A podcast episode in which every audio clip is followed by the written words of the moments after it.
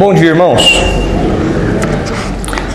Queridos, vamos abrir a Bíblia no segundo livro dos Reis. Vamos voltar lá para a nossa jornada no ministério de Eliseu.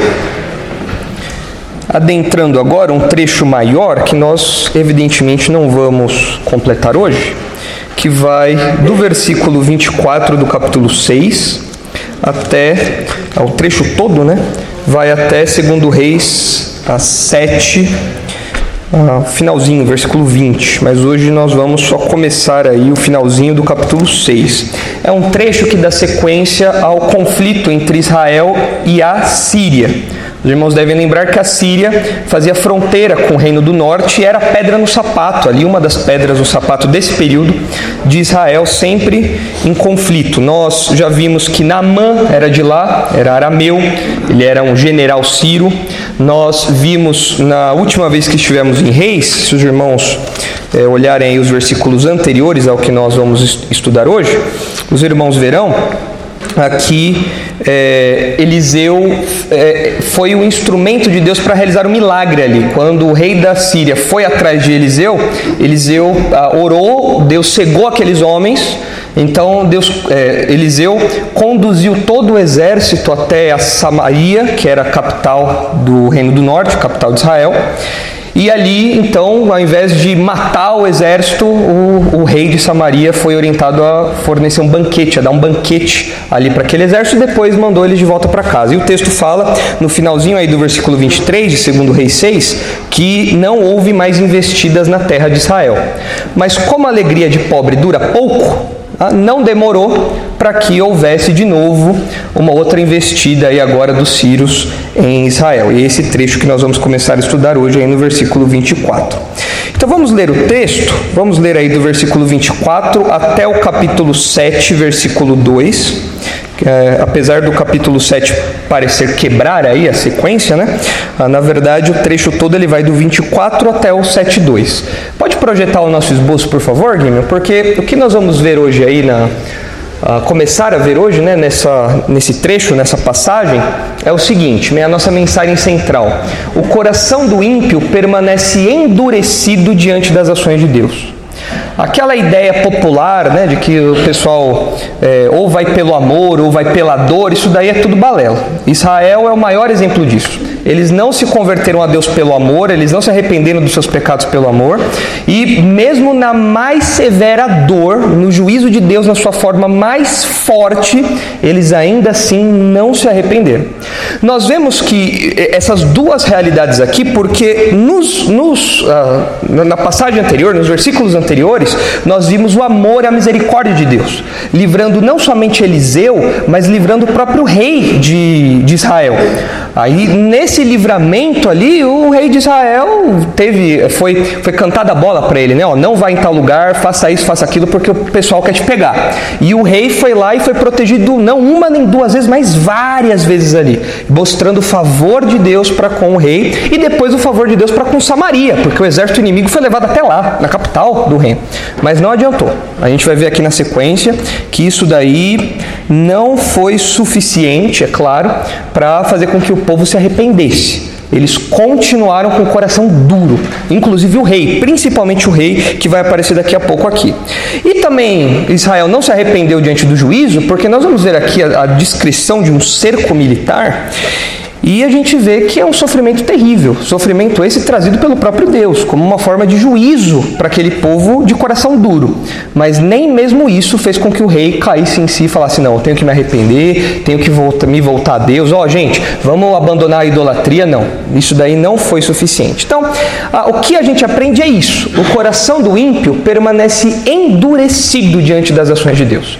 Quer essa ação seja uma expressão de misericórdia, quer essa ação divina seja uma expressão de juízo, a ação em si não faz com que o homem se curve diante de Deus. O coração do homem permanece endurecido. É por isso que Deus tem que agir sobrenaturalmente no coração do homem a fim de quebrar o coração do homem. Se Deus não faz isso, Uh, a gente vê aqui pela história que o sofrimento ou a, a expressão de misericórdia uh, no, no, na, nas questões aí militares, como acontecia com, com Israel, isso não era suficiente para uh, converter o povo. Então nós vamos ver nesse texto três reações dos ímpios diante das ações de Deus. As duas primeiras reações ali ah, estão, ah, são reações que vêm diante do juízo de Deus. Quando Deus envia o juízo, como que o ímpio eh, reage? Em primeiro lugar, o ímpio reage com desespero. Agora, não confunda desespero com arrependimento. Uma pessoa pode estar desesperada e não arrependida, que é o que a gente vê aqui. O desespero veio, o bicho pegou e agora o rei está vendo ah, o buraco no qual Samaria está, mas ele não se arrepende, ele só se desespera. E o ímpio se desespera também.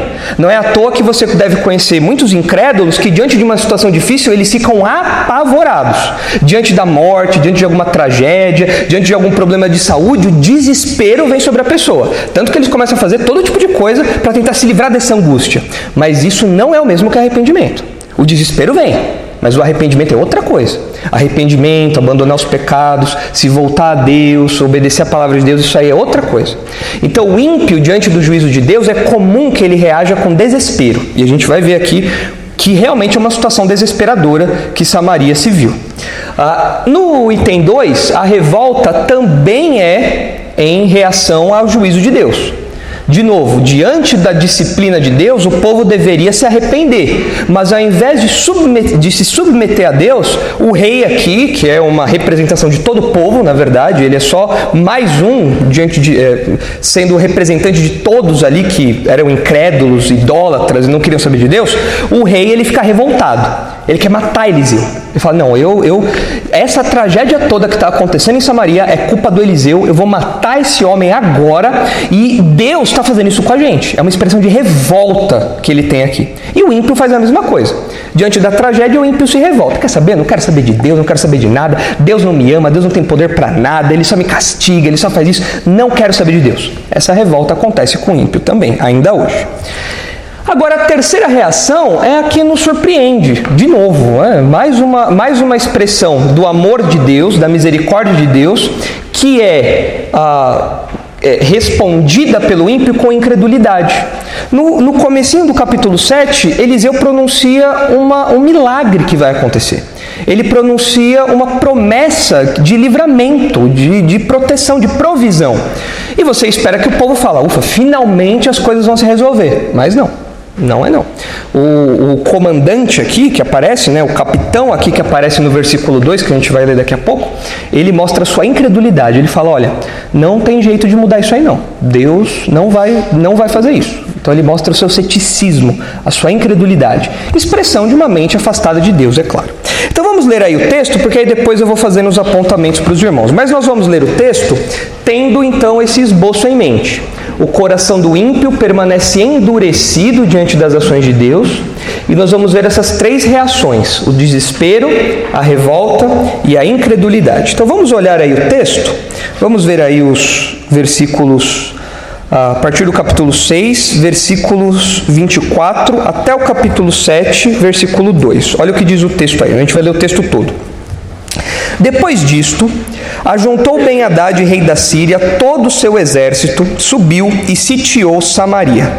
Houve grande fome em Samaria. Eis que a sitiaram, a ponto de se vender a cabeça de um jumento por oitenta ciclos de prata, e um pouco de esterco de pombas por cinco ciclos de prata. Passando o rei de Israel pelo muro, gritou-lhe uma mulher: Acode-me, ó rei, meu senhor. Ele lhe disse: Se o senhor não te acode, de onde te acudirei eu? Da eira ou do lagar? Perguntou-lhe o rei: Que tens? Respondeu ela. Esta mulher me disse: Dá teu filho, para que hoje o comamos e amanhã comeremos o meu. Cozemos, pois, o meu filho e o comemos. Mas dizendo-lhe eu ao outro dia: Dá o teu filho, para que o comamos, ela o escondeu. Tendo o rei ouvido as palavras da mulher, rasgou as suas vestes quando passava pelo muro. O povo olhou e viu que trazia pano de saco por dentro sobre a pele. Disse o rei: Assim me faça Deus o que bem lhe aprouver, se a cabeça de Eliseu, filho de Safate, lhe ficar hoje sobre os ombros. Estava, porém, Eliseu sentado em sua casa, juntamente com os anciãos. Enviou o rei um homem de diante de si. Mas antes que o mensageiro chegasse a Eliseu, disse este aos anciãos: Vede, Vedes como o filho do homicida mandou tirar minha cabeça? Olhai, quando vier o mensageiro, fechai-lhe a porta e empurrai-o com ela. Porventura não vem após ele o ruído dos pés de seu senhor? Falava ele ainda com eles quando lhe chegou o mensageiro. Disse o rei: Eis que este mal vem do Senhor. Que mais, que mais, pois, esperaria eu do Senhor? Então disse Eliseu: Ouvi a palavra do Senhor. Assim diz o Senhor: Amanhã, a estas horas mais ou menos, dar-se-á um alqueire de flor de farinha por um ciclo, e dois de cevada por um ciclo, à porta de Samaria. Porém, o capitão, a cujo braço o rei se apoiava, respondeu ao homem de Deus: Ainda que o Senhor fizesse janelas no céu, poderia suceder isso? Disse o profeta: Eis que tu verás com teus olhos, porém disso não comerás. Então aí está o trecho diante de nós. Os irmãos viram que é um trecho feio. É um trecho bem é, denso. É um trecho que você lê e fica com o estômago um pouco embrulhado. Não é um trecho gostoso de ler. É legal ler os milagres de Eliseu, de Elias, falar ah, que legal, fogo do céu, ah, multiplicar o azeite da viúva. Essas partes são legais, mas a realidade da guerra é bem diferente. A realidade da guerra tem coisas que embrulham o nosso estômago. E a gente percebe essas reações aí. O contexto é esse então, é um cerco militar. Samaria, capital de Israel, do Reino do Norte, está sitiada, ela está cercada. Eu vou falar um pouquinho mais desse cerco à frente. E nós percebemos essas reações aí. Ah, Guimel, coloca por favor a nossa linha do tempo, só para a gente se localizar. Ah, o, o, texto fala aí para nós, no, no versículo 24, ah, sobre Ben Haddad, rei da Síria. Ben Haddad era um título. Ah, então a gente não sabe exatamente quem era esse rei, quem era esse, esse rei arameu, Ben Haddad. Possivelmente era o Ben Haddad II. Ah, isso nos localiza aí, ainda que o texto não nos dê muitas informações cronológicas, isso nos localiza ali no reinado de Que está ali assim em laranja. Então essa nossa linha do tempo já conhecida, o reino do norte, reino de Israel está em azul e o reino do sul, reino de Judá está em verde. Então nós estamos ali no reinado do filho de Acabe. Acabe teve dois filhos, Acasias, que morreu logo, é, reinou por pouco tempo, morreu porque era muito fraco, era um rei ah, muito ruim de saúde, de é, competência militar, era, era, ele era ruim tudo, e morreu. E aí o reino foi para o irmão, que é Jorão. Jorão é um ímpio, Jorão não quer saber de Deus, e ele reinou ali de, de, 500, de 852 a 841. E é provavelmente no reinado dele que acontece isso daqui. Quando o texto fala sobre o rei de Israel, ainda que o texto não mencione quem é o rei, é muito provável que seja Jorão. Ah, então o texto não nos dá muitas informações cronológicas, mas parece que nós estamos ali naquele período, né, 852 a 841. E o rei ali seria, o rei da Síria seria então o Ben Haddad. Obrigado, Guimel. Pode voltar para o nosso esboço lá. Então vamos começar a ver aí o, o, os detalhes do texto, começando pela primeira reação dos ímpios diante da ação de Deus, que é o desespero.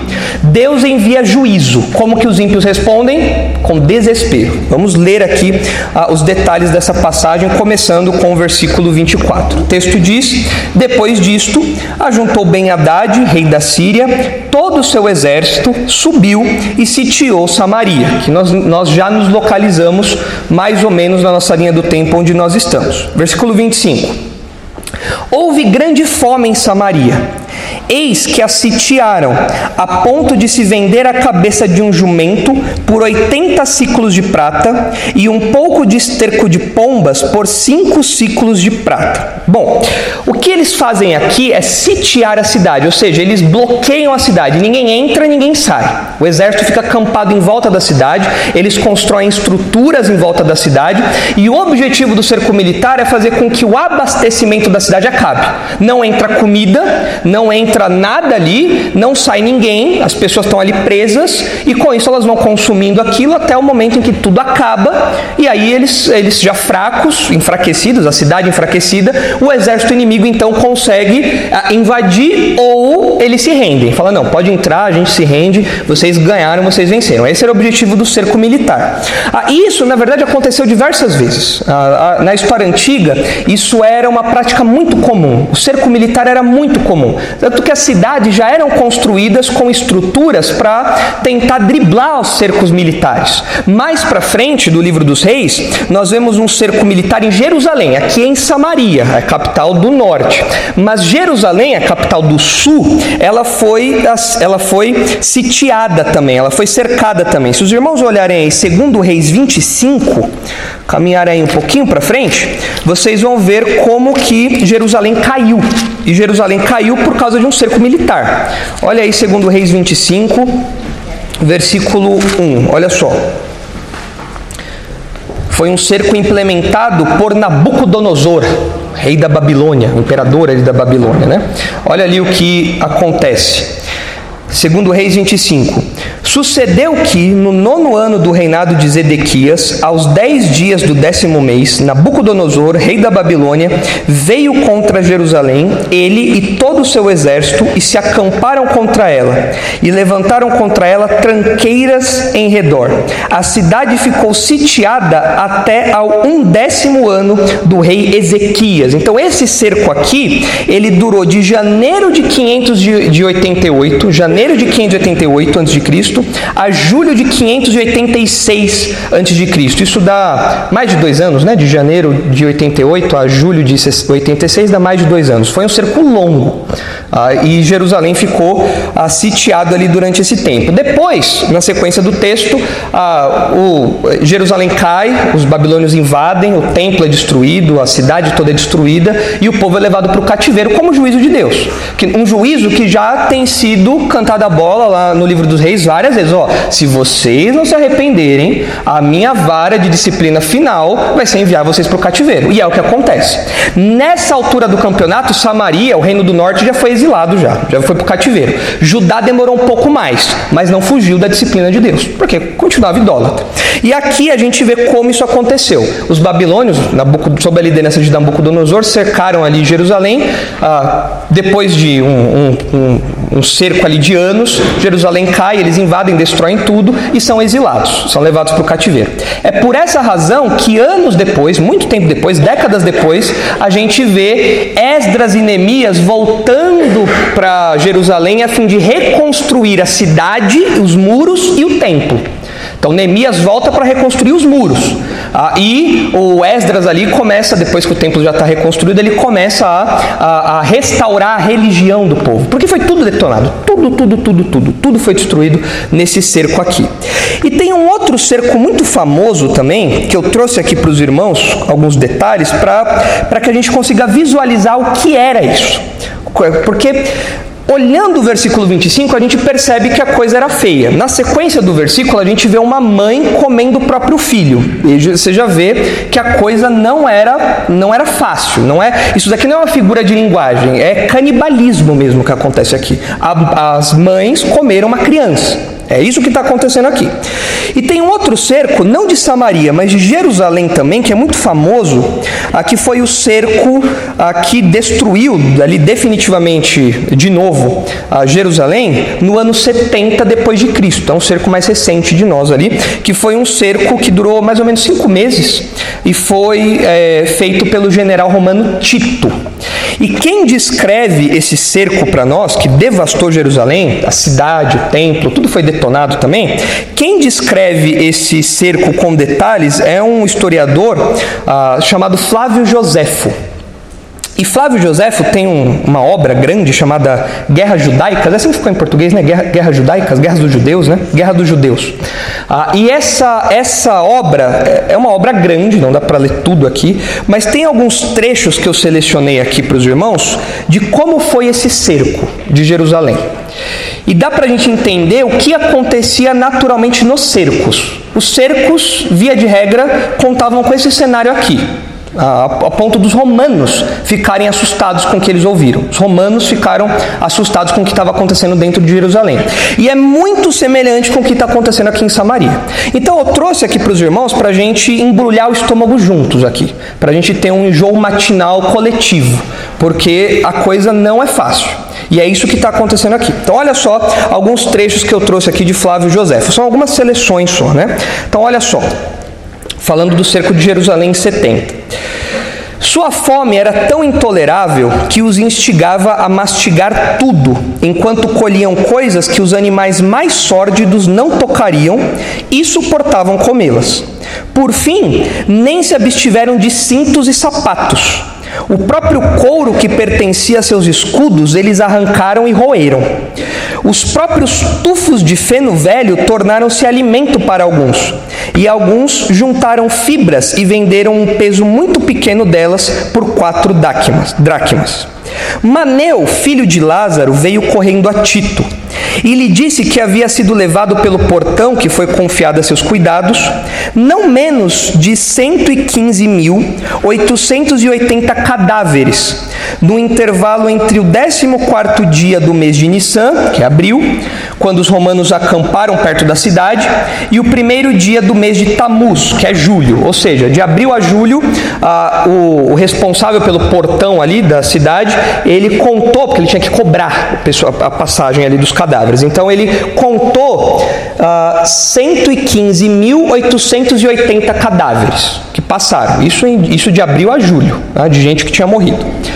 Ah, e a maior parte da morte, segundo Flávio José, não era de combatentes, era de pessoas comuns, era de gente que estava cercada ali na cidade. Como o cerco foi feito próximo da Páscoa, então Jerusalém estava entupida de gente e muita gente ficou presa ali. Uh, depois deste homem, fugiram para Tito muitos dos cidadãos eminentes e contaram-lhe todo o número dos pobres que estavam mortos.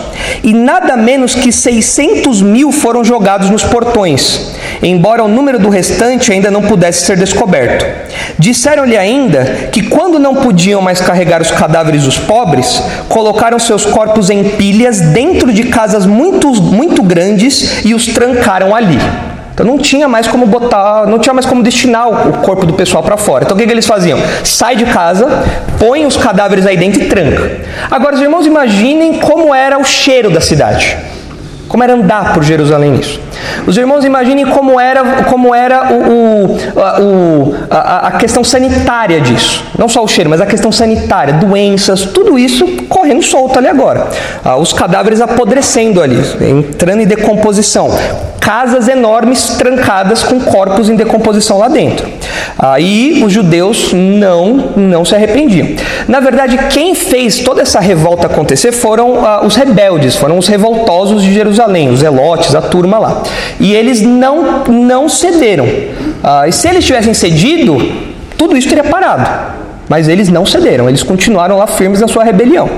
Ah, eles mesmos, eles mesmos causavam mal ao povo. Terrível o que acontecia. Bom, o texto continua aqui. Ah, um tempo depois, não sendo possível colher ervas para alimentação, algumas pessoas foram levadas à terrível aflição de vasculhar os esgotos comuns e os velhos montes de esterco de gado e comer os dejetos que eles conseguiam lá. E o que eles antigamente não podiam suportar tanto quanto ver, agora usavam como alimento. Quando os romanos ouviram tudo isso, lamentaram. Os sediciosos, porém, que também viram isso, não se arrependeram, mas sofreram a mesma angústia, pois eles estavam cegos por aquele destino que já estava vindo sobre a cidade e sobre eles também. Agora veja aqui a sequência da narrativa, uma história que é idêntica ao que acontece aqui uh, no cerco de Samaria. Havia uma certa mulher que morava além do Jordão. Seu nome era Maria. Ela era eminente por sua família e sua riqueza e havia fugido para Jerusalém com o resto da multidão e estava com ele sitiada neste momento. O que ela entesourava, bem como a comida que havia conseguido economizar, também haviam sido levados pelos guardas gananciosos que viam todos os dias correr em sua casa para esse fim. Então o pessoal de dentro da, da cidade ficava pegando comida da, da Maria, aqui que é citada. Se ela encontrasse alguma comida, percebia que seu trabalho era para os outros e não para ela mesma. E tendo se tornado impossível para ela encontrar mais comida, enquanto a fome perfurava suas próprias entranhas, tentou uma coisa muito antinatural. Pegando seu filho, que era uma criança mamando em seu peito, ela disse: Ó oh, miserável criança, para quem devo preservar-te nesta guerra, nesta fome e nesta sedição? Quanto à guerra com os romanos, se eles preservam nossas vidas, devemos ser escravos. Essa fome também nos destruirá, mesmo que antes que a escravidão nos sobrevenha. Ainda assim, esses patifes sediciosos são mais terríveis do que os outros. Vamos, ser meu mundo. Assim que ela disse isso, matou seu filho. E então o assou e comeu metade dele, e manteve a outra metade escondida. Os sediciosos entraram logo e, sentindo o cheiro horrível dessa comida, a ameaçaram de que cortariam sua garganta imediatamente se ela não lhes mostrasse a comida que havia preparado. Ela respondeu que havia guardado uma parte muito boa para eles e então revelou o que restava do seu filho. Eles então foram tomados de horror e espanto e ficaram surpresos com a visão. Ela lhes disse: Este é o meu próprio filho, e o que foi feito foi obra minha. Venha, coma desta comida, pois eu mesmo comi dele. Não finja ser mais terno que uma mulher, ou mais compassivo que uma mãe. Mas se você for tão escrupuloso e abominar este meu sacrifício, já que comi a metade, deixe o resto para mim também. Depois disso, aqueles homens saíram tremendo, nunca ficando tão assustados com nada como estavam com aquilo, e com certa dificuldade deixaram o resto daquela carne para a mãe. Assim, aqueles que estavam assim, aqueles que estavam angustiados pela fome desejavam muito morrer, e os que já morreram eram, eram considerados felizes, porque não viveram o suficiente para ouvir ou ver tais misérias. Então é isso é o que acontecia no cerco. Então você tinha o problema de alimentação que faltava, você tinha o problema de corpos se decompondo lá, você não tinha como dar destino para os cadáveres, acabava a comida logo e você tinha dentro, no caso aqui de Jerusalém, dentro da cidade você tinha os, ah, os revoltosos lá que ficavam trazendo prejuízo para o povo também. Ou seja, para o judeu comum, o, o cerco era uma tragédia eh, de por dentro e por fora. Não tinha como fugir, não tinha o que fazer. Então, esse é o cenário aqui do cerco de Jerusalém. Ah, e o que nós vemos aqui que está acontecendo em Samaria, esse cerco aqui de Samaria, ah, é um cerco grave ah, nesse nível aqui. É algo terrível que está acontecendo aqui. Ah, agora, o cerco e as atrocidades, e é isso que a gente precisa ter em mente, o, o cerco de Samaria, também depois o cerco de Jerusalém, cerco final. Na verdade, todos os cercos que acontecem em Israel, eles acontecem como expressão do juízo de Deus. Vejam o que diz, por exemplo, Levítico 26.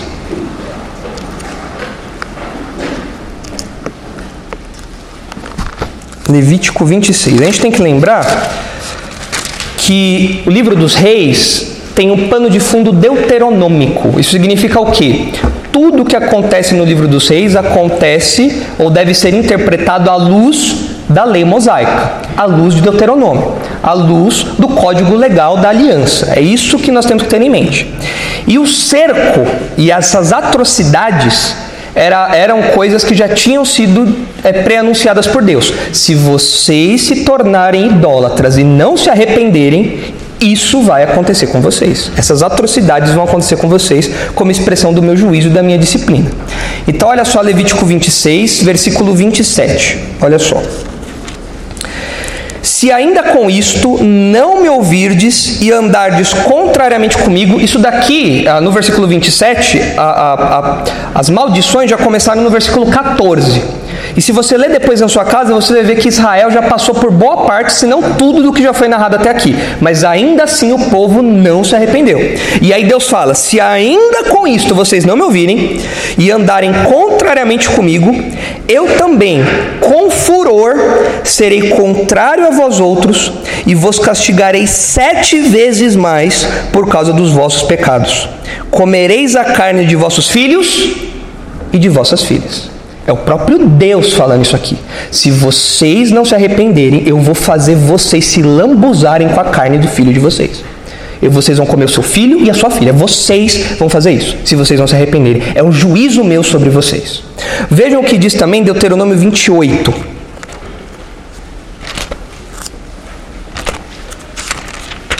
Deuteronômio 28, versículo 47.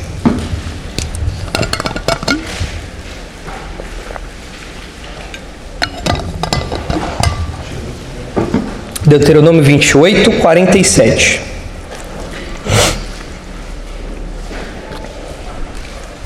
Olha só. De novo aqui, ah, Deus listando os castigos que viriam caso o povo fosse desobediente. Porquanto não serviste ao Senhor teu Deus com alegria e bondade de coração, não obstante a abundância de tudo Assim, com fome, com sede, com nudez e com falta de tudo, servirás aos inimigos que o Senhor enviará contra ti. Sobre o teu pescoço porá um jugo de ferro, até que te haja destruído.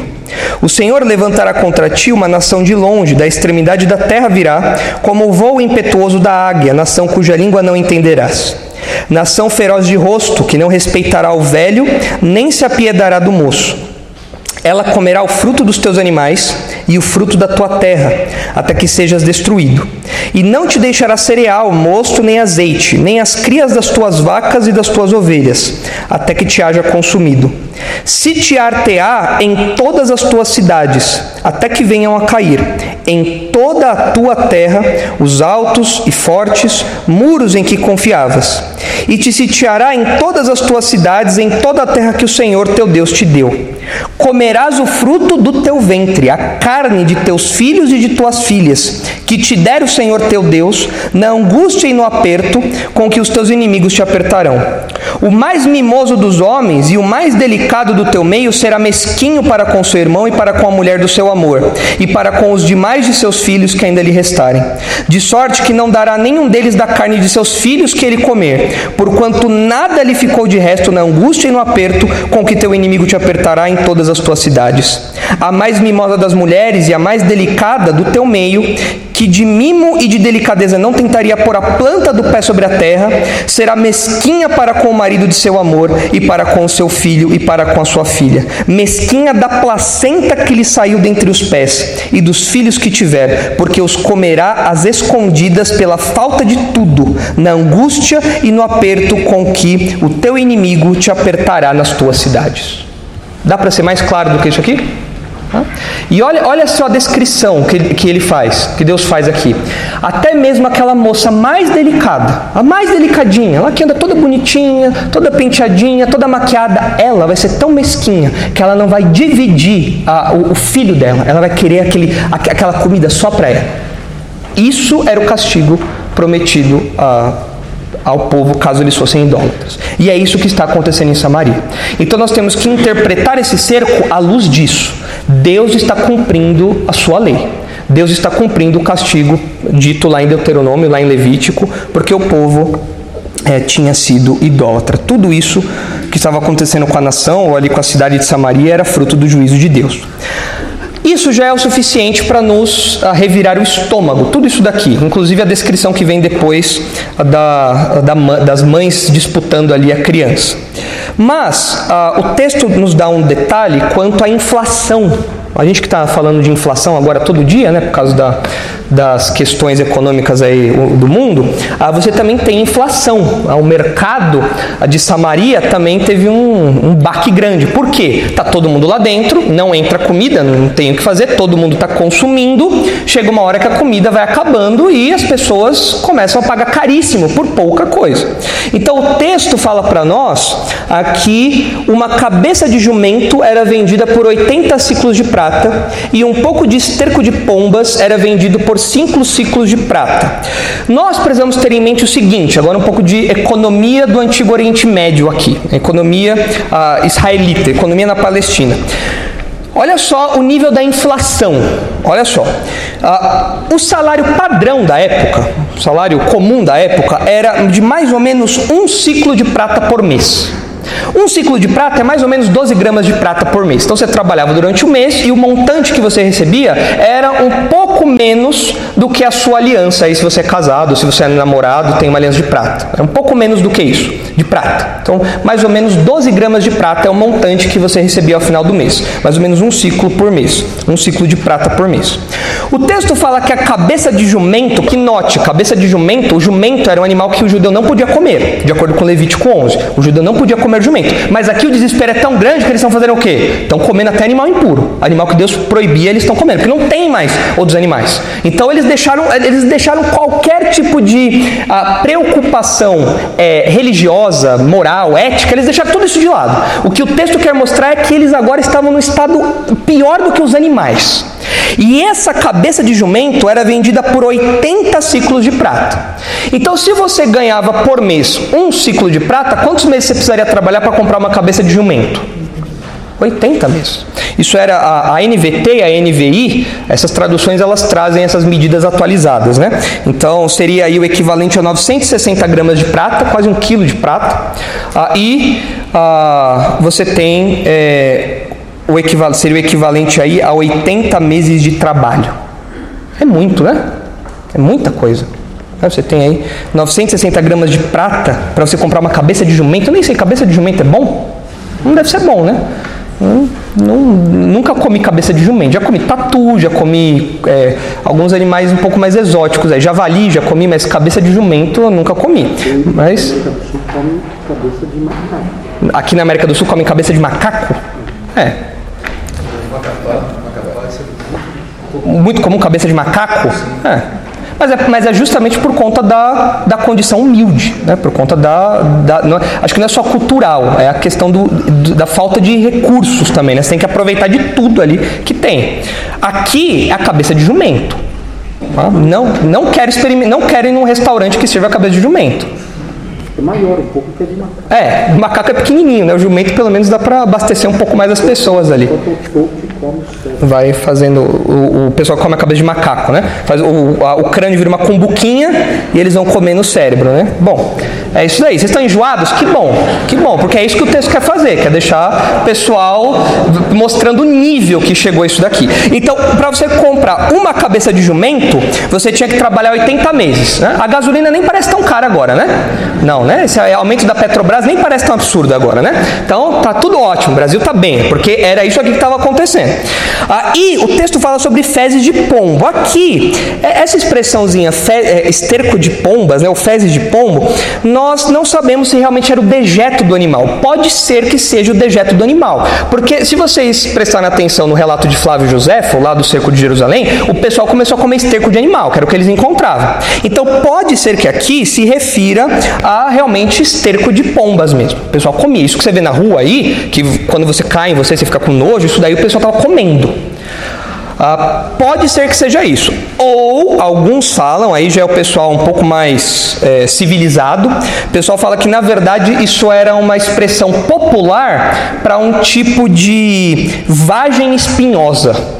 Era, um, era uma, um tipo de semente que não era, não era uma coisa agradável de se comer. Então, popularmente se chamava de fezes de, de pomba ou esterco de pomba. Popularmente era conhecido como isso, mas não é que era isso. É, uma, é, um, é um apelido para aquela, aquela erva ali, para aquela semente ali. E a medida que ele fala aí, aqui no, no, na nossa tradução fala um pouco de esterco de pombas. Ah, na NVI fala um caneco de esterco de pombas. E na NVT fala mais ou menos um, é, um terço de, é, de litro. Alguém está com a NVT aí? Um terço de litro, né? 300 ml, 300 e pouquinhos ml. Então, eu trouxe aqui um medidor, só para vocês terem a ideia, né? Eu considerei que são grãos, tá? Considerei que são sementes, óbvio. Então, aqui você tem mais ou menos 300 ml. Então, isso daqui era vendido por 60 gramas de prata, né? ou seja, 5 meses de trabalho. Então, você tinha que trabalhar 5 meses para comprar isso aqui. E não era feijão. Se fosse feijão, estava bom. Era talvez essa vagem espinhosa de acácia aqui. Ou seja, uma coisa que você ia trabalhar cinco meses, ia ter só isso daqui e o negócio era ruim. É isso aqui que você conseguia. Então, ah, ou coisa pior. É, ou, é, se você adotar a opção dos tradutores da NVI, da NVT e da ARA, você pagaria é, o, o, salário de cinco meses para pegar isso daqui de esterco de pombo. Ah, e você, isso ia ser sua janta, seu almoço, seu café da manhã. É isso daqui. Além de ser pouco, era, pou, era algo, era pouco de algo ruim. Ou seja, tragédia. Tragédia. O que estava acontecendo era uma calamidade lá em, lá em Samaria. Agora, uma coisa que chama a nossa atenção, se vocês separarem ah, superficialmente a, a, a narrativa anterior, a história anterior que nós já estudamos, algo acontece em Samaria. O que é oferecido em Samaria no versículo 23? O que é oferecido em Samaria no versículo 23? Um banquete, um grande banquete, que é oferecido a quem? aos exércitos dos arameus, aos exércitos sírios. Agora os exércitos sírios estão fora de Samaria e o que está acontecendo lá dentro? É um banquete? Não, é a desgraça, é a miséria, é a fome. É isso que está acontecendo ali. Então, os arameus, no versículo 23, são recebidos com um banquete misericordioso. Mas agora a gente vê Samaria passando fome. E esse contraste aqui, ainda que a gente não saiba exatamente quanto tempo durou entre um evento e outro, porque o texto fala só depois de algum tempo, depois disso, a gente não sabe quanto tempo durou isso, mas o, o autor coloca esses dois juntos, ou seja, antes essa cidade tinha como ter um banquete, oferecer um banquete até para os inimigos, mas agora essa cidade não tem comida nem mesmo para os seus próprios moradores. É uma miséria completa, completa. Ah, e Deus está usando os exércitos que receberam um banquete como é, ferramenta de juízo para aquela nação, para aquela cidade. E com isso a gente percebe que o juízo definitivo de Deus está se aproximando. Ah, ao longo da narrativa do livro dos Seis, a gente vê as crises se tornando, parece que, maiores. A gente vê a seca lá no tempo de Acabe, mas agora o problema não é, não é a seca, agora o problema é um cerco militar, que é pior do que uma seca a, a situação é muito mais dramática. Você não pode sair para buscar comida. Acabe, quando estava tendo seca, ele saiu para buscar água para os animais dele. Agora não tem como sair mais. Não dá para sair de Samaria. Você está cercado, você não sai. Você vai morrer ali. Vai morrer gente na tua casa, você vai ter que ficar convivendo com o corpo ali. Você vai ouvir de mães que estão comendo o próprio filho. Você vai ouvir isso. É terrível. Por quê? O juízo de Deus está chegando. Arrependam-se porque a mão de Deus está pesando. Se vocês não se arrependerem, todos os juízos de Deuteronômio vão se cumprir. E mais um está se cumprindo agora. Então o juízo de Deus está vindo. Versículo 26. Passando o rei de Israel pelo muro, gritou-lhe uma mulher: Acode-me, ó rei, meu senhor.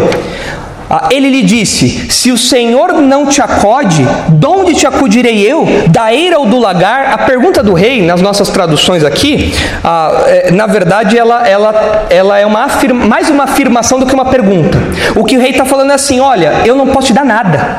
Na minha eira e no meu lagar, está tudo vazio, não tem nada. E era, era possível que os súditos, que os, os uh, moradores da cidade pudessem clamar ao rei. O rei tinha, de certa forma, essa, uh, ele era acessível nesse nível. E ele, passando pelos muros da cidade, ele vê lá uma mulher clamando, mas ele fala: Olha, não tem como eu te ajudar, eu também estou zerado. Minha uh, dispensa está sem nada também. É, é desgraça completa. Mas ele ainda fala: Tá, mas qual que é o problema? Versículo 28. Perguntou-lhe o rei: Que tens? Respondeu ela: Esta mulher me disse: Dá teu filho, para que hoje o comamos e amanhã comeremos o meu. Cozemos, pois, o meu filho e o comemos. Mas dizendo-lhe eu ao outro dia: Dá o teu filho para que o comamos, ela o escondeu. Olha aqui a situação. Essas mulheres pedem que o rei, ou essa mulher, pede que o rei faça valer o pacto de canibalismo entre elas. Fala, ó, ela prometeu, ela prometeu o filho dela e agora ela não quer dar. Faz, rei, com que isso aqui valha, com que isso aqui aconteça. Tanto que a reação do rei é qual? O rei fica ele fica assombrado, ele fica desesperado com isso. Olha aqui, tendo o rei, versículo 30, tendo o rei ouvido as palavras da mulher, rasgou as suas vestes quando passava pelo muro. É desesperador o que está acontecendo aqui. E você, como rei, está vendo isso acontecer na sua cidade. E o pessoal lá fora cercando a cidade, não tem o que fazer, não tem para onde correr. Ah, e tem um contraste aqui que parece que o autor de Reis quer fazer. Ah, lá em 1 Reis, no comecinho de 1 Reis, de primeiro Reis, os irmãos devem lembrar de uma história que também tinha duas mães, que também tinham duas crianças, que também tinha duas crianças. Que história é essa? De Salomão que aconteceu naquele episódio? Os irmãos lembram? Eram duas prostitutas que elas tiveram filhos. E aí as duas compartilhavam aí dormitório, compartilhavam a casa, e a, uma delas se deitou sobre o bebê e o bebê morreu. E o que, que ela fez? Ela foi lá de madrugada, pegou o bebê da outra, trocou os bebês, né? Trocou os bebês, então a mãe que tinha o bebê vivo ficou com o bebê morto, e a mãe que tinha o bebê morto roubou o bebê vivo. E aí a mãe do bebê que estava vivo, ela quando acordou viu, essa criança não é minha. Então ela apelou ao rei. Quando ela chega até Salomão, e o texto é colocado ali para mostrar, mostrar a sabedoria de Salomão, quando ela chega até o rei, ela fala: Ó, oh, essa mulher ela está mentindo, esse filho é meu, não é dela. Então Salomão fala: Ó, oh, dá uma espada, a gente vai dividir essa criança no meio, metade para uma, metade para outra. E aí quando Salomão fala isso, a mãe de verdade fala: Não, não, se é para fazer isso, então deixa quieto, pode levar essa criança, melhor ela estar com outra mulher do que morta. E então Salomão fala: Não, então essa é a mãe de verdade, porque ela mostrou aqui um amor, uh, um amor maternal, um, um, afeto que só uma mãe verdadeira poderia fazer, porque a outra estava falando: É, corta no meio mesmo, é isso aí, metade para mim, metade para você. E então a gente vê ali não só a sabedoria de Salomão, mas a percepção que Salomão tem a partir do amor que a mãe tem pelo filho. Mas aqui a quantidade de mães e de bebês se repete, só que agora tem amor aqui, agora é selva a coisa aqui. Então, com isso, o autor de Reis está mostrando o que? Olha onde Israel foi parar. Olha o buraco que eles entraram por causa da idolatria, por causa do pecado. Aquilo que era sabedoria, glória, poder durante o reinado de Salomão, agora é miséria, angústia, canibalismo, desumanidade, algo que embrulha o nosso estômago. É isso que o, o autor de Reis ah, quer mostrar aqui para gente. Ah, e ah, essa, essa descrição aqui, irmãos, nos, nos, nos deixa enjoados, né? nos deixa bem é, atordoados. Né? Aí a gente aprende aqui um pouquinho, como o pastor Marcos tem falado nos, nos estudos de Gênesis, a gente aprende aqui um pouquinho da antropologia bíblica. A gente aprende aqui um pouco sobre o comportamento humano, como o homem se comporta em algumas situações. Ah, e quando e a gente vê aqui que o ser humano pode chegar a buracos impensáveis, a níveis assim é, absurdos. Vocês mães conseguem imaginar vocês fazendo isso que essas essas mulheres fizeram aqui? Vocês conseguem imaginar? Agora é possível isso acontecer. É, o texto mostra isso. É possível chegar nesse buraco aqui. Não só esse texto, mas todos os cercos ao longo da história mostram isso daqui. Onde os seres humanos, em alguns casos, se tornam piores do que animais sem virtude nenhuma, sem sensibilidade nenhuma, sem nada disso. Piores do que animais. Você não vê animal fazendo isso daqui. Você não vê isso daqui. Mas o ser humano aqui, do cerco de Samaria, chegou nesse nível aqui, né? Onde a mãe, ao invés de proteger e sacrificar-se pelo filho, ela mata a criança para comer. Ah, é, é, o buraco que o ser humano chega. E isso serve para a gente como uma ilustração muito clara de que o ser humano não é alguém bonzinho, ou alguém é, perfeito, ou alguém sem mácula nenhuma, como uh, os naturalistas dizem, né? como é, popularmente se diz por ali. Não, o ser humano é bom, o ser humano ele, ele sempre almeja coisas boas, isso daí é tudo balela. O ser humano, sem a provisão, sem a misericórdia, sem a graça de Deus, ele se torna pior do que um animal. E isso acontece em momentos de crise. Claro que isso acontece em qualquer momento. O ser humano é ruim em qualquer circunstância, quer na fartura, quer na miséria. Mas, em circunstâncias de crise extrema, em circunstâncias de miséria, sem provisão, onde Deus traz um juízo severo ali, parece que isso é colocado em maior evidência. Então nós, quando falamos sobre crise, né, nós falamos, oh, a economia está em crise, a, o nosso país está em crise, o mundo está em crise, isso é algo que tem que nos deixar espertos. Porque o ser humano, quando está em crise, o ser humano longe de Deus, que não, que não, não tem valores, não tem nada. O ser humano longe de Deus, no seu estado natural. O ser humano, quando está apertado, quando está acuado, o ser humano faz coisas horripilantes. O pastor Thomas comentou recentemente que ele recebeu um conselho de uma mulher falando sobre caça aos ratos, né, pastor Thomas? Que você pode fazer, você pode, para caçar o rato, você pode fazer de tudo, menos é, encurralar o rato, né? Se você encurrala o rato, o rato vai para cima de você. Tá? Já, já fizeram isso? Rato já voou para cima de vocês? Já? Se você encurrala o rato, o rato vai para cima. Já fez isso, Márcio? Já, o Márcio já fez isso. Já foi atacado por um rato. Você encurrala o rato, o bicho fica selvagem. E vai para cima. O ser humano, quando é encurralado, ele é um rato. Ele, é, na verdade, é pior do que o rato. Ele vai para cima. Não tem misericórdia, não tem, não tem virtude nenhuma, nenhuma. O ser humano, quando encurralado, é pior do que um animal pior do que um animal, pior do que o rato. E nós vemos isso aqui descrito nessas páginas aqui. Então, o que a gente aprende com isso é que quando nós falamos sobre crise, né, nós, a nossa geração, vive tempos de fartura. Nossa geração vive tempos de bonança. Agora, quando a gente fala de crise, em níveis como esse aqui, crise decorrente da guerra, crise decorrente de uma fome extrema, tudo isso daí, isso tem que nos deixar alertas. O ser humano, o ser humano tem potencial para estar no seu pior estado. E a gente tem que ficar esperto. Tanto com nós mesmos, tanto com a gente, com a nossa postura, como também com o nosso redor. É perigoso viver num mundo de miséria e onde o ser humano está. É perigoso, porque a gente vê o perigo, a gente vê os problemas que decorrem disso daí. O versículo 30 ah, continua falando aí, nós já lemos uma parte dele, né? Quando o rei ouve isso, ele rasga as vestes e aí o texto fala que o povo olhou e viu que trazia pano de saco por dentro, sobre a pele. Pano de saco era uma expressão de tristeza, era o jeito que o pessoal tinha na época de demonstrar profunda tristeza. Ah, o luto, por exemplo, era mostrado por pano de saco, pano de saco e cinza sobre a cabeça. Ah, hoje, talvez o equivalente disso seria nós usarmos roupas pretas. Quando a gente está muito triste por conta do luto, é comum, ah, hoje menos comum, né? mas é ah, cultural, pelo menos, algo que a gente conhece ainda, das pessoas usarem roupas pretas como sinal de tristeza. Naqueles dias era pano de saco. E quando o rei andava pelo muro, rasgando as vestes, o povo viu: olha, ele está com pano de saco. Por quê? Ele está angustiado, está triste, ele está assustado, ele está desesperado. E aí você fala: não, finalmente ele vai se arrepender, não é? Se você olhar a sequência aí do texto, no versículo 31, você vê que não tem arrependimento nenhum, é só desespero mesmo, porque ele fala: Assim me faça Deus o que bem lhe aprouver, se a cabeça de Eliseu, filho de Safate, lhe ficar hoje sobre os ombros. Ele não está arrependido. E ele vai atacar o servo de Deus, ele vai atacar Eliseu. Eu vou matar esse homem porque ele é o culpado pelo que está acontecendo aqui. E como nós já temos visto ao longo do livro dos reis, atacar o profeta de Deus é atacar quem? O próprio Deus. É próprio Deus. Então ele não está arrependido, ele só está desesperado. E os incrédulos fazem isso. Os incrédulos, os incrédulos, quando acuados, eles ficam desesperados, mas eles não necessariamente se arrependem. E você pode lembrar de parentes, amigos que passaram por isso. Gente que é desesperada por, alguma, por causa de alguma tragédia, algum perigo iminente tudo mais, mas eles não se curvam ao Evangelho. Por quê? Tragédias, ameaças e perigo não faz com que as pessoas se arrependam. Não faz. É preciso uma ação de Deus para que isso aconteça.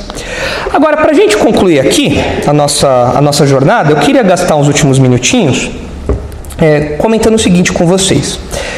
Essa narrativa até aqui, ela, ela, nos, ela nos choca, como eu falei.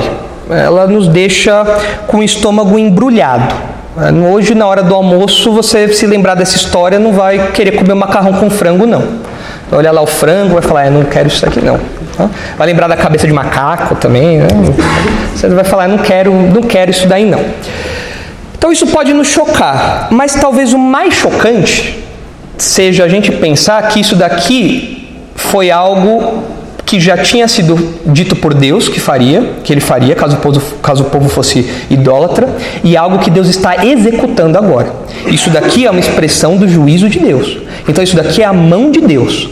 E aí você fala assim: ah, pastor, tudo bem, Deus está trazendo juízo, disciplina, mas isso é lá no Antigo Testamento, né? No Novo, no Novo é só paz e amor. No Novo não tem juízo, né? Ou se tem juízo não é desse jeito, né? Onde já se viu? Não, isso é, é de uma época sanguinária do Antigo Testamento. Agora no Novo é outra pegada. Agora no Novo não. No Novo Testamento não tem isso. Será? Vejam só o que diz Apocalipse 6. Isso aqui é de algo que vai acontecer no futuro.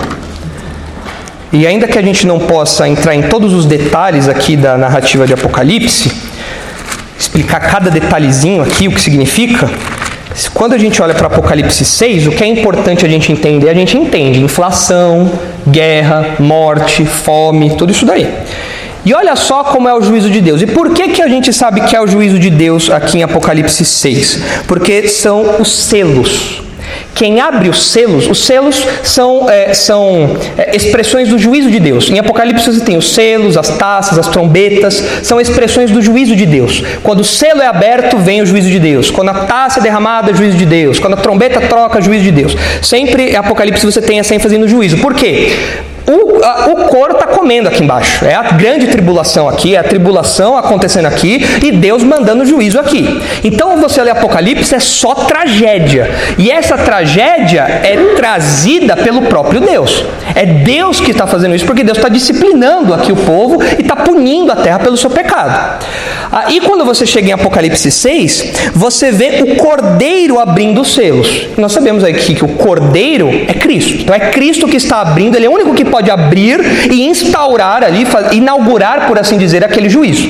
E olha o que diz aí, Apocalipse 6, versículo 1.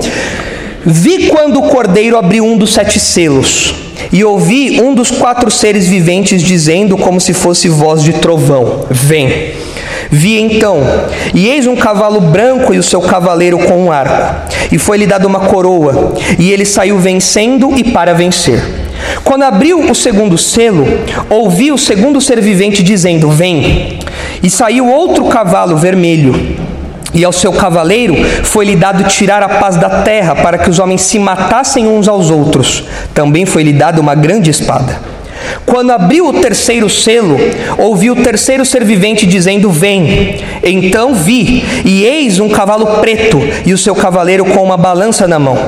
E ouvi uma como e ouvi uma como que voz no meio dos quatro seres viventes dizendo: Uma medida de trigo por um denário, três medidas de cevada por um denário, e não danifiques o azeite e o vinho. Aqui é a, aqui é a inflação. Não é que é o, não é que é o cavalo da inflação aqui, né? Mas é, mas aqui é mostrando os efeitos da tragédia. Alguém tem uma versão, acho que a NVT pode trazer atualizado aí essas medidas. Alguém tem essa versão aí? A NVT, o versículo 6. Quais são as medidas que estão aí na NVT?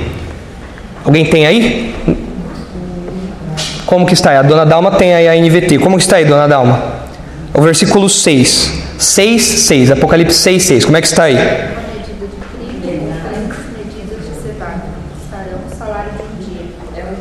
Uma medida de trigo por três medidas de cevada e os dois por um o salário de um dia de trabalho. O denário era isso, era o salário de um dia de trabalho. Então você isso daqui é, é, é, é, pouca coisa que você compra com o valor do, do, do dia de um do dinheiro de um, de um dia de serviço. É aqui uma coisa é, é, galopante, aqui até porque tem um cavalo, né? mas é porque é galopante, a inflação é galopante aqui é o negócio. Versículo 7. Quando o cordeiro abriu o quarto selo, ouvi a voz do quarto ser vivente dizendo: Vem. E olhei, e eis um cavalo amarelo e o seu cavaleiro sendo chamado Morte, e o inferno o estava seguindo. E foi-lhes dada autoridade sobre a quarta parte da terra para matar a espada, pela fome, com a mortandade e por meio das feras da terra. Quando ele abriu o quinto selo, vi debaixo do altar as almas daqueles que tinham sido mortos por causa da palavra de Deus e por causa do testemunho que sustentava. Clamaram em grande voz, dizendo: Até quando, ó soberano Senhor, santo e verdadeiro, não julgas, nem vingas o nosso sangue dos que habitam sobre a terra? Aqui é o pessoal que foi martirizado durante a tribulação e eles estão clamando por justiça. Então a cada um deles foi dada uma vestidura branca e lhes disseram que repousassem ainda por pouco tempo, até que também se completasse o número dos seus conservos e seus irmãos que iam ser mortos, como igualmente eles foram. Então vejam, não são só os crentes que estão morrendo aqui, não. O bicho está pegando na terra toda. O mundo todo está caindo aos pedaços. É tragédia completa. 12. Vi quando o cordeiro abriu o sexto selo e sobreveio grande terremoto. O sol se tornou negro como saco de crina, a lua toda como sangue. As estrelas do céu caíram pela terra, como a figueira quando abalada por vento forte deixa cair os seus figos verdes. E o céu recolheu-se como um pergaminho quando se enrola. Então todos os montes e ilhas foram movidos do seu lugar, eventos cósmicos e eventos tectônicos. Isso daqui nem Hollywood conseguiria re, re, é, reproduzir isso daqui. É uma tragédia em escala mundial. Nem aqueles filmes de, uh, de apocalipse conseguiriam fazer isso daqui. É, é, é, é impensável o que está acontecendo aqui. Agora vejam, a minha ênfase é aqui nos versículos 15 e 16. Olha só.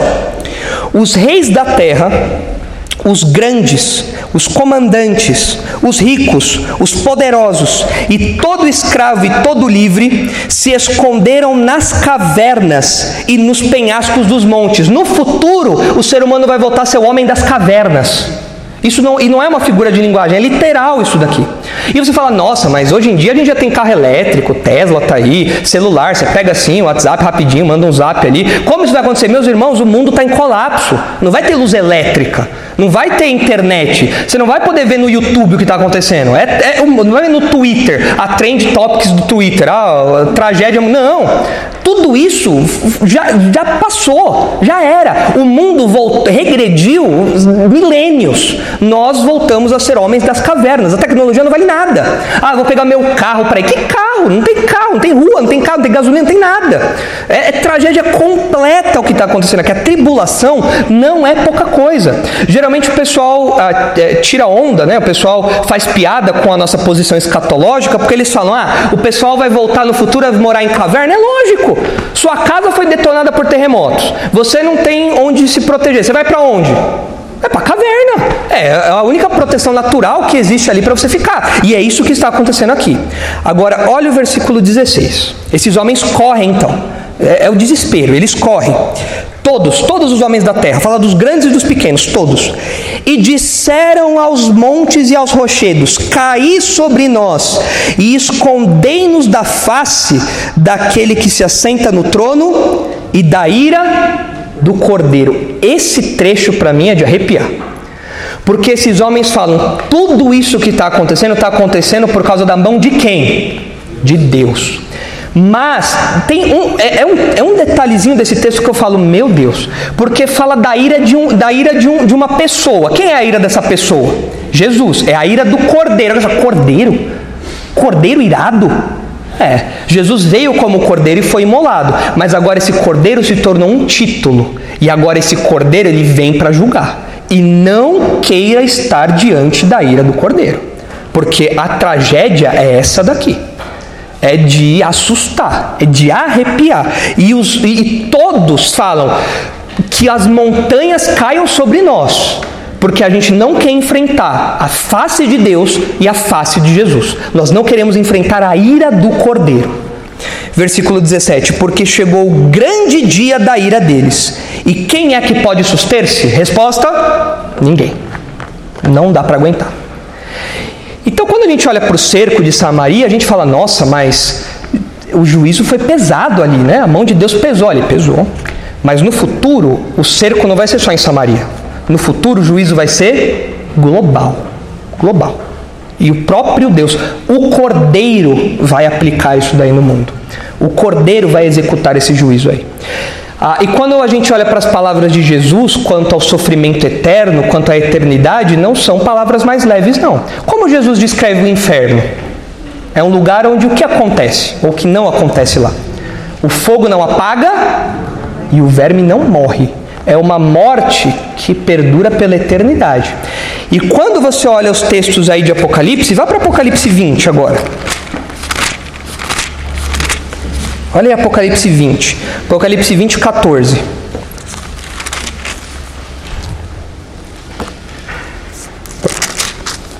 Olha só. O inferno é um lugar. A gente já, a gente já tem descrições vívidas e cruéis, é, é, pesadas. Agora olha o que acontece. Então, versículo 14, Apocalipse 20, 14. Então, a morte e o inferno foram lançados para dentro do lago de fogo. Esta é a segunda morte, o lago de fogo. Agora olha o versículo 20, o capítulo 21, versículo 8.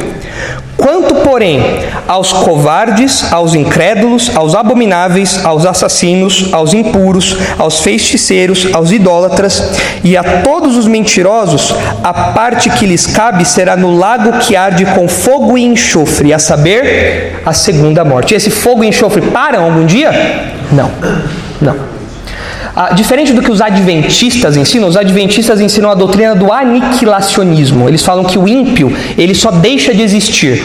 Então ele morre e aí ele deixa de existir. Esse texto aqui mostra o contrário. Ele vai existir pela eternidade, mas ele vai morrer pela eternidade.